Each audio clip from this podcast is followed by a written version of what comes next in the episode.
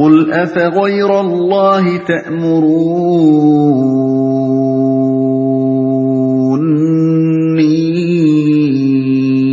اعبد ايها الجاهلون اے نبی ان سے کہو پھر کیا اے جاہلو تم اللہ کے سوا کسی اور کی بندگی کرنے کے لیے مجھ سے کہتے ہو؟ وَلَقَدْ أُوحِيَ إِلَيْكَ وَإِلَى الَّذِينَ مِن قَبْلِكَ لَئِنْ أَشْرَكْتَ لَيَحْبَطَنَّ عَمَلُكَ وَلَتَكُونَنَّ مِنَ الْخَاسِرِينَ. یہ بات تمہیں ان سے صاف کہہ دینی چاہیے کیونکہ تمہاری طرف اور تم سے پہلے گزرے ہوئے تمام انبیاء کی طرف یہ وہی بھیجی جا چکی ہے کہ اگر تم نے شرک کیا تو تمہارا عمل ضائع ہو جائے گا اور تم خسارے میں رہو گے۔ تمہارا عمل ضائع ہو جائے گا۔ یعنی شرک کے ساتھ کسی عمل کو عمل صالح قرار نہیں دیا جائے گا اور جو شخص بھی مشرک رہتے ہوئے اپنے نزدیک بہت سے کاموں کو نیک کام سمجھتے ہوئے کرے گا ان پر وہ کسی اجر کا مستحق نہ ہوگا اور اس کی پوری زندگی سراسر زیاں کاری بن کر رہ جائے گی۔ بل اللہ فاعبد وکم من الشاکرین لہذا اے نبی، تم بس اللہ ہی کی بندگی کرو اور شکر گزار بندوں میں سے ہو جاؤ۔ وما قدر الله حق قدره والأرض جميعا قبضته يوم القيامة والسماوات مطويات بيمينه سبحانه وتعالى عما يشركون ان لوگوں نے اللہ کی قدر ہی نہ کی، جیسا کہ اس کی قدر کرنے کا حق ہے۔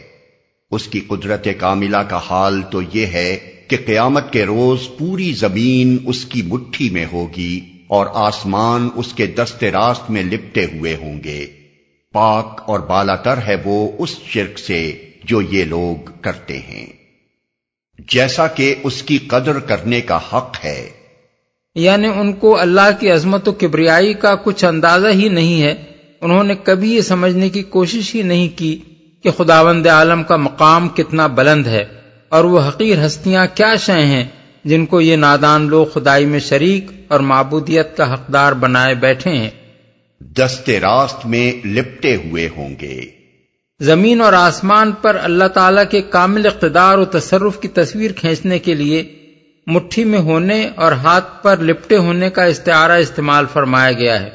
جس طرح ایک آدمی کسی چھوٹی سی گیند کو مٹھی میں دبا لیتا ہے اور اس کے لیے یہ ایک معمولی کام ہے یا ایک شخص ایک رومال کو لپیٹ کر ہاتھ میں لے لیتا ہے اور اس کے لیے یہ کوئی زحمت طلب کام نہیں ہوتا، اسی طرح قیامت کے روز تمام انسان جو آج اللہ کی عظمت و کبریائی کا اندازہ کرنے سے قاصر ہیں اپنی آنکھوں سے دیکھ لیں گے کہ زمین اور آسمان اللہ کے دست قدرت میں ایک حقیر گیند اور ایک ذرا سے رومال کی طرح ہیں۔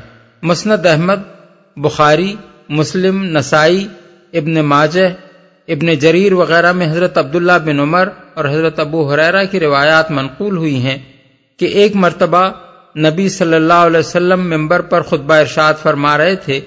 دوران خطبہ میں یہ آیت آپ نے تلاوت فرمائی اور فرمایا اللہ تعالی آسمانوں اور زمینوں یعنی سیاروں کو اپنی مٹھی میں لے کر اس طرح پھرائے گا جیسے ایک بچہ گیند پھراتا ہے اور فرمائے گا، میں ہوں خدا واحد، میں ہوں بادشاہ، میں ہوں جبار، میں ہوں کبریائی کا مالک، کہاں ہے زمین کے بادشاہ؟ کہاں ہے جبار؟ کہاں ہے متکبر؟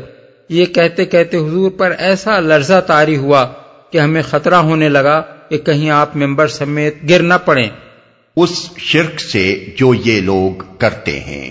یعنی کہاں اس کی یہ شان عظمت و کبریائی اور کہاں اس کے ساتھ خدائی میں کسی کا شریک ہونا۔ ونفخ في الصور فصعق من في السماوات ومن في الأرض إلا من شاء الله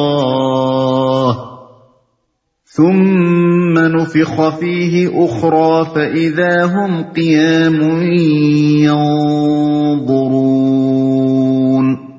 اور اس روز سور پھونکا جائے گا اور وہ سب مر کر گر جائیں گے جو آسمانوں اور زمین میں ہیں، سوائے ان کے جنہیں اللہ زندہ رکھنا چاہے۔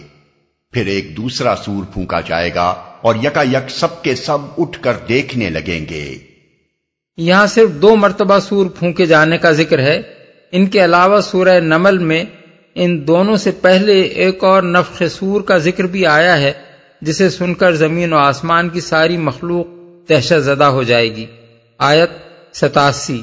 اسی بنا پر احادیث میں تین مرتبہ نفخ سور واقع ہونے کا ذکر کیا گیا ہے۔ ایک نفخت الفضا یعنی گھبرا دینے والا سور، دوسرا نفخت الساق یعنی مار گرانے والا سور تیسرا نفخت القیام لرب العالمین یعنی وہ سور جسے پھونکتے ہی تمام انسان جی اٹھیں گے اور اپنے رب کے حضور پیش ہونے کے لیے اپنے مرکزوں سے نکل آئیں گے۔ وَأَشْرَقَتِ الْأَرْضُ بِنُورِ رَبِّهَا وَوُضِعَ الْكِتَابُ وَجِيءَ بِالنَّبِيِّينَ وَالشُّهَدَاءِ وَقُضِيَ بَيْنَهُمْ وَقُضِيَ بَيْنَهُمْ بِالْحَقِّ وَهُمْ لَا يُظْلَمُونَ. وَوُفِّيَتْ كُلُّ نَفْسٍ مَّا عَمِلَتْ وَهُوَ أَعْلَمُ بِمَا يَفْعَلُونَ. زمین اپنے رب کے نور سے چمک اٹھے گی، کتاب اعمال لا کر رکھ دی جائے گی، انبیاء اور تمام گواہ حاضر کر دیے جائیں گے۔